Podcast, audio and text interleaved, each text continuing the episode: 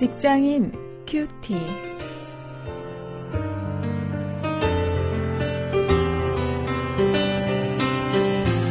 여러분 안녕하십니까? 8월 24일 오늘도 사사기 20장 1절부터 28절 말씀을 가지고 이 생활 신앙을 주제로 해서 말씀을 묵상하십니다. 오늘 묵상하실 말씀의 제목은 하나님만 갖다 붙이면 다 되는가입니다.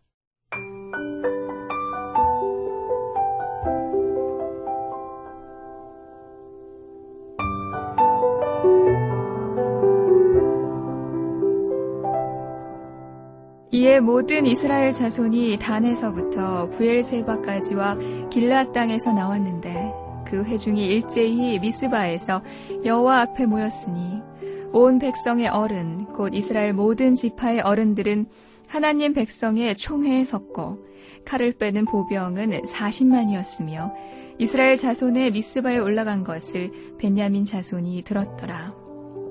이스라엘 자손이 가로되 이 악한 일의 정형을 우리에게 구하라. 네이 사람 곧 죽임을 당한 여인의 남편이 대답하여 가로되 내가 내 첩으로 더불어 베냐민에 속한 기부하에 유숙하러 갔더니 기부하 사람들이 나를 치러 일어나서 밤에 나의 우거한 집을 애워싸고 나를 죽이려 하고 내 첩을 욕보여서 그로 죽게 한지라.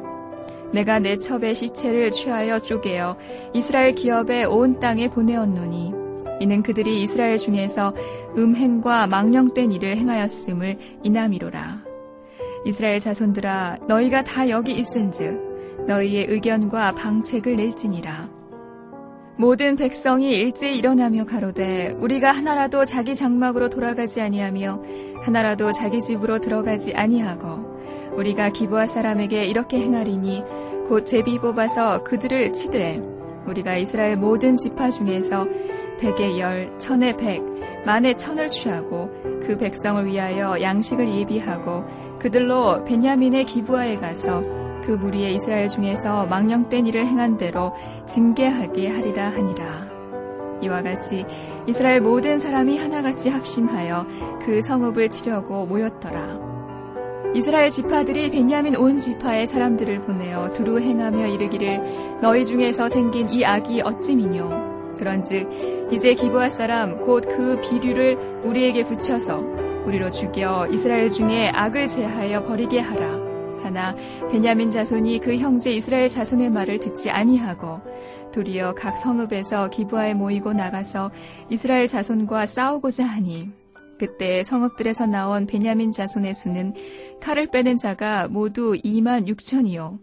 그 외에 기부와 거민 중 택한 자가 700인데 이 모든 백성 중에서 택한 700명은 다 왼손잡이라 물매로 돌을 던지면 호리도 틀림이 없는 자더라.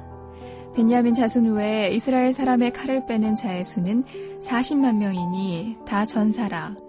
이스라엘 자손이 일어나 베델에 올라가서 하나님께 묻자와 가로되 우리 중에 누가 먼저 올라가서 베냐민 자손과 싸우리이까 여호와께서 가라사대 유다가 먼저일지니라. 이스라엘 자손이 아침에 일어나 기부아를 대하여 진을 치니라. 이스라엘 사람들이 나가서 항오를 버리고 거기서 그들과 싸우고자 하매 베냐민 자손이 기부아에서 나와서 당일에 이스라엘 사람 2만 2천을 땅에 엎드러뜨렸으나 이스라엘 사람들이 스스로 용기를 내어 첫날 항오를 버렸던 곳에 다시 항오를 버리니라.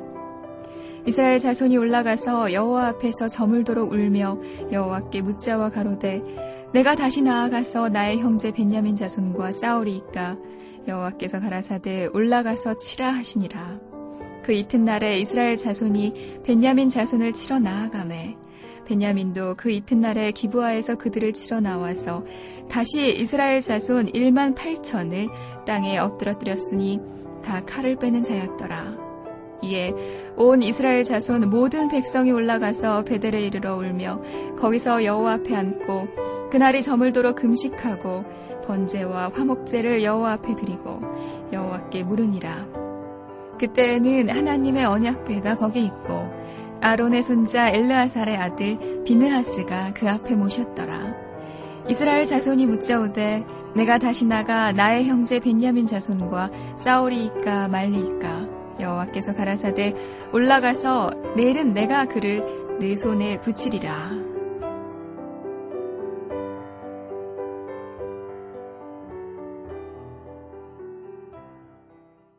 가끔 어떤 분들과 대화를 하다 보면 어, 그분이 하는 말은 늘 하나님의 은혜이죠. 어, 하나님께서 하셨죠. 어, 이렇게 이야기하시는 경우를 봅니다. 어, 그래서 다시 물어야 합니다. 그것을 어떻게 구하셨습니까? 어, 그러면 이 하나님의 은혜라고 하면 다시 구체적으로 물어야 그 대답을 들을 수 있는 경우가 있습니다. 저는 그걸 이제 영적인 간투사라 이렇게 표현을 하는데요. 오늘 그 모습을 이 사사기 사람들의 모습, 베냐민 지파 사람들과 전쟁을 한 이스라엘 사람들의 모습 속에서 발견할 수 있습니다. 어제 우리가 살펴보았던 대로 그 죽은 여인의 그 시체 토막을 받아본 이 이스라엘의 이 열한 지파 사람들이 모여서 대책을 논의했습니다. 그 사건의 피해자인 그 레위인의 진술을 들어보니까 아, 그는 자기 입장에서 이 기브아의 그 깡패들이 자기를 죽이려고 했고 첩을 강간해 죽였다 이렇게 이야기를 했습니다. 그래 그는 자신이 시체를 쪼개어 보낸 것은 이스라엘 중에서 음행과 망령된 일을 행한 것을 알리기 위함이었다 이렇게 말합니다. 5절 6절에서 이렇게 표현해 주고 있는데요. 내 첩, 내첩 이렇게 반복하면서 말한 이 레위인은 낯이 뜨겁지도 않았던 것 같습니다. 참 한심한 일이죠. 그 레위인의 이 엽색 행각 또 축첩에 대해서 이 지적할 사람이 그 당시에 아무도 없었기도 한 것 같습니다. 이처럼 이 근본적인 원인의 진단도 되지 않은 상태에서 이스라엘이 합심해서 이런 일을 행한 이 베냐민 지파를 치자 이렇게 결정을 했기에 어, 그것이 대책이 될지는 이 미지수였습니다. 그런데 놀라운 사실이 있습니다. 이렇게 이 음행과 망령된 일을 행한 이 베냐민 사람들을 내가 징벌하기 위해서 어, 이렇게 얘기하는 사람 또 그 레위인의 그 엽색 행각에 대해서 이 한마디도 이 꾸짖지 않는 사람 이런 사람들의 모든 그 결정에는요 하나님의 이름이 약방의 감초처럼 따라붙었습니다. 이 사람들은 전쟁을 하면서도 이기나 지나 하나님께 여쭙고 모든 일을 다 행했습니다. 이 그런 모습을 18절, 23절, 27절에서 반복해서 우리가 확인할 수 있습니다. 그들은 그저 하나님의 이름만 갖다 붙이면 그 동기나 과정이야 어떻든 좋은 결과를 얻을 수 있을 것이라고 생각을 했던 것입니다. 그러나 하나님의 뜻은 달랐습니다.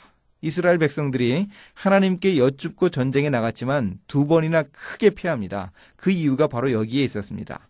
문제 해결의 방법이 그 하나님의 이름을 빙자해서 하나님만 갖다 붙이면서 자기 뜻대로 하는 그것이 아니었다는 사실을 하나님은 이렇게 이스라엘의 두 번의 큰 패전을 통해서 어, 지적을 하셨던 것이 틀림없습니다. 오늘 우리도 이 모습을 보고 좀 생각을 할 수 있어야 합니다. 참된 우리 신앙 모습은 우리 입에 그저 하나님의 이름을 갖다 붙이고 어, 그저 어, 그 종교적인 말만 하는 것으로 되는 것이 아니고 우리 삶 속에서 진정으로 하나님을 섬기는 사람의 그 모습이 드러나야 한다는 것을 우리가 좀 분명히 기억할 수 있어야 하겠습니다. 이제 오늘 말씀을 보고 실천거리를 찾아보겠습니다.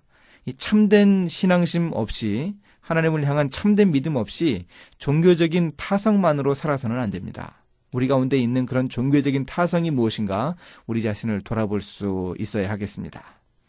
이제 함께 기도하십니다. 하나님 제가 종교적인 삶으로 만족하지 말게 도와주시고 신앙의 본질적인 영성을 갖출 수 있도록 인도해 주시옵소서. 타성에 빠지지 않도록 수시로 저를 깨워 주시기를 원합니다. 예수님의 이름으로 기도했습니다. 아멘.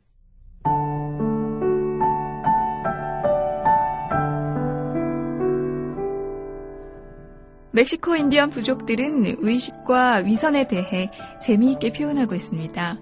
믹스테코족은 의식을 두 머리를 가진 것이라고 정의하고 첼랄족은 두 마음을 가진 것이라고 표현합니다. 또 파메족은 두 입을 가진 것이라고 표현하죠. 진실하지 못하고 거짓된 태도를 드러내어 진실을 가장하는 태도를 이렇게 표리부동의 모습으로 표현한 것입니다. 우리의 신앙에서도 이처럼 두 마음과 생각을 가진 의식이 존재하고 있죠.